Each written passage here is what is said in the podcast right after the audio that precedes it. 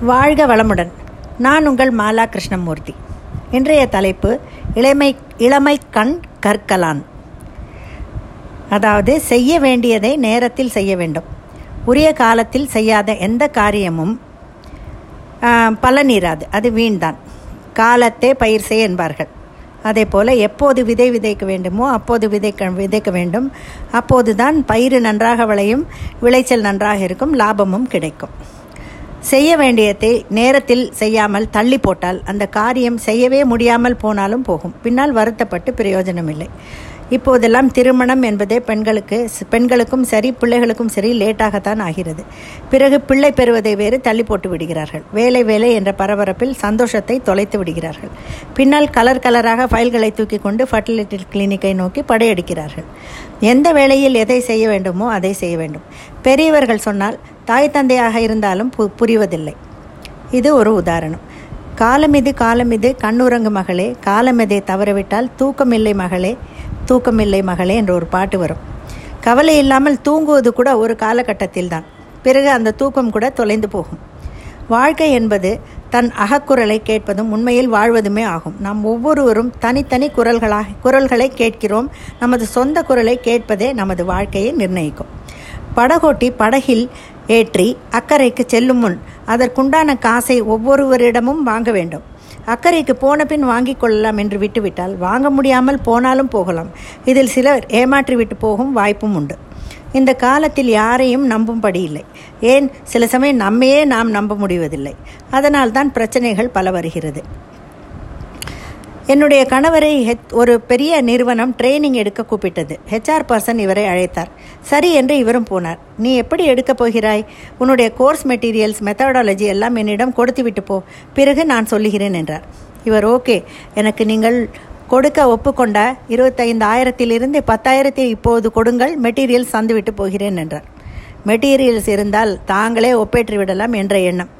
சாமர்த்தியமாக இவர் கேட்டதால் அவர்கள் வலையில் விழவில்லை. முக்கால்வாசி மனிதர்கள் இப்படிதான். பரஸ்பர நம்பிக்கை இல்லாமல் இருக்கிறார்கள். அதனால் தானோ என்னமோ ஹோட்டலில் சாப்பிடும் முன் கூட காசு கொடுத்து டோக்கன் வாங்கினால்தான் சாப்பாடு தருகிறார்கள். சாப்பிட்டு விட்டு நைஸாக நழுவிடும் நபர் இருப்பதால் தான் பெரிய நிறுவனங்கள் போ நிறுவனங்கள் கூட இந்த ஏமாற்று வித்தையில் கரை தேர்ந்தவர்களாக இருக்கிறார்கள். காசை கொடுத்தால்தான் பொருள் அனுப்பப்படும் என்பார்கள். பின்னர் வரும் பொருள் தரம் இல்லாததாகவும் மோசமானதாகவும் இருந்தால் நமக்கும் வருத்தம். திருப்பி அனுப்பி வாங்குவது என்பது எல்லாம் குதிரை கொம்பாகிவிடும். மறுபடியும் எங்கும் யாரிடமும் ட்ரஸ்ட் என்பது இல்லாதது தான் இதற்கெல்லாம் காரணம். ஆற்றும் இளமைக்கண் கற்கலான் மூப்பின் கண் போற்றும் எனவும் புணருமோ? ஆற்றக்கரம் போக்கி உல்கு கொண்டார் இல்லையே இல்லை. மரம் போக்கி கூலி கொண்டார். இது வந்து எனக்கு நான் ரொம்ப தேடி பார்த்து அப்புறம் ராமசாமி சார் சொல்லி இது பழமொழி நானூறு அப்படிங்கிற இதிலேருந்து எடுத்தது என்று சொல் சொல்கிறார்கள். நான் தமிழ் படிக்காததால் எனக்கு இதை சொல்லுவதே கஷ்டமாக உள்ளது. ஐந்தில் விளையாதது ஐம்பதில் விளையாது என்பார்கள். எப்போது எதை கற்றுக்கொள்ள வேண்டுமோ அதை அந்த நேரத்தில் தான் கற்றுக்கொள்ள வேண்டும். பிறகு பார்த்து கொள்ளலாம் என்றால் அந்த காரியம் முடியாமலேயே போனாலும் போகலாம். பிள்ளைக்காக பக்கத்து பார்க்கில் சென்று யோகாவில் யோகா கிளாஸில் சேர்ந்தேன். எனக்கு அப்போது வயது ஐம்பது இருக்கும். பிள்ளைக்கு எல்லாமே சீக்கிரமாக வந்துவிட்டது. எனக்கோ இன்னும் சில யோகா செய்யவே முடியாது. பரவாயில்லை. முடிந்ததை செய்யுங்கள் என்பார் எங்கள் குரு.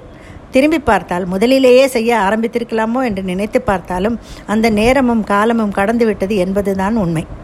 இதில் நேரமும் மிகவும் முக்கியத்துவம் வாய்ந்தது. காலத்தே பயிர் செய் காற்றுள்ள போதே தூற்றிக்கொள் என்பதெல்லாம் காலத்தே நம் கடமைகளை செய்ய வேண்டும். பின்னால் அதை செய்ய முடியாமல் போகனாலும் போகலாம் என்பதனால் தானோ என்னமோ. இந்த உயில் எழுவதெல்லாம் எழுதுவதெல்லாம் கூட அதனால்தான். அநித்தியமான இந்த வாழ்வில் சொத்து என்று சேர்த்திருந்தால் அதை சரியாக பங்கீடு பண்ணி உயில் எழுதி வைப்பதால் பின்னால் பிரச்சனைகள் இல்லாமல் போகலாம். சொத்து சேர்த்து வைப்பதில் எந்த பிரயோஜனமும் இல்லை என்பது உண்மைதான். மீன் பிடிக்க கற்றுக்கொள்ள கொடுக்க வேண்டுமே தவிர மீனை கொடுக்கக்கூடாது என்பார்கள். வாழ்க்கையில் முன்னேற வேண்டும் என்றால் எதை எதை எப்போது செய்ய வேண்டும் என்பதை நன்கு திட்டமிட்டு முடிந்தால் முதலிலேயே செய்து விடலாம். நமக்கும் ஒரு திருப்தியும் மன அமைதியும் கிடைக்கும்.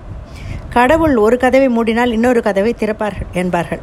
நாம் தான் அதை நேரத்தை பயன்படுத்தி கொள்ள வேண்டும். ஒரு படம் பார்க்க போகிறோம். அதற்கு அட்வான்ஸ் புக்கிங் பண்ணிவிட்டால் கண்டிப்பாக நமக்கு சீட் உண்டு. ஏமாற்றம் இருக்காது. அதுபோல தான் எந்த சர்வீஸ் செய்தாலும் முதலிலேயே காசை வாங்கிவிட வேண்டும். சமையல் செய்து கொடுத்தாலோ அல்லது வேறு எந்த வேலை செய்து கொடுத்தாலோ உடனுக்குடன் அதற்குண்டான பணத்தை வாங்கி கொண்டு விட வேண்டும். இதில் தப்பேதும் இல்லை. வீட்டு வாடகை வட்டி கொடுக்காமல் ஓடி ஒழிப்பவர்கள் சிலர் உண்டு. நமக்கு முடியுமா என்பதையும் நாம் தான் திட்டமிட வேண்டும். அதனால் எந்த வேறு வேலையாக இருந்தாலும் நாம் அதை அந்தந்த நேரத்தில் முடித்துவிட்டால் பின்னால் பிரச்சனையின்றி நிம்மதியாக வாழலாம் என்பதே இந்த பழமொழியின் கருத்து. நன்றி வணக்கம்.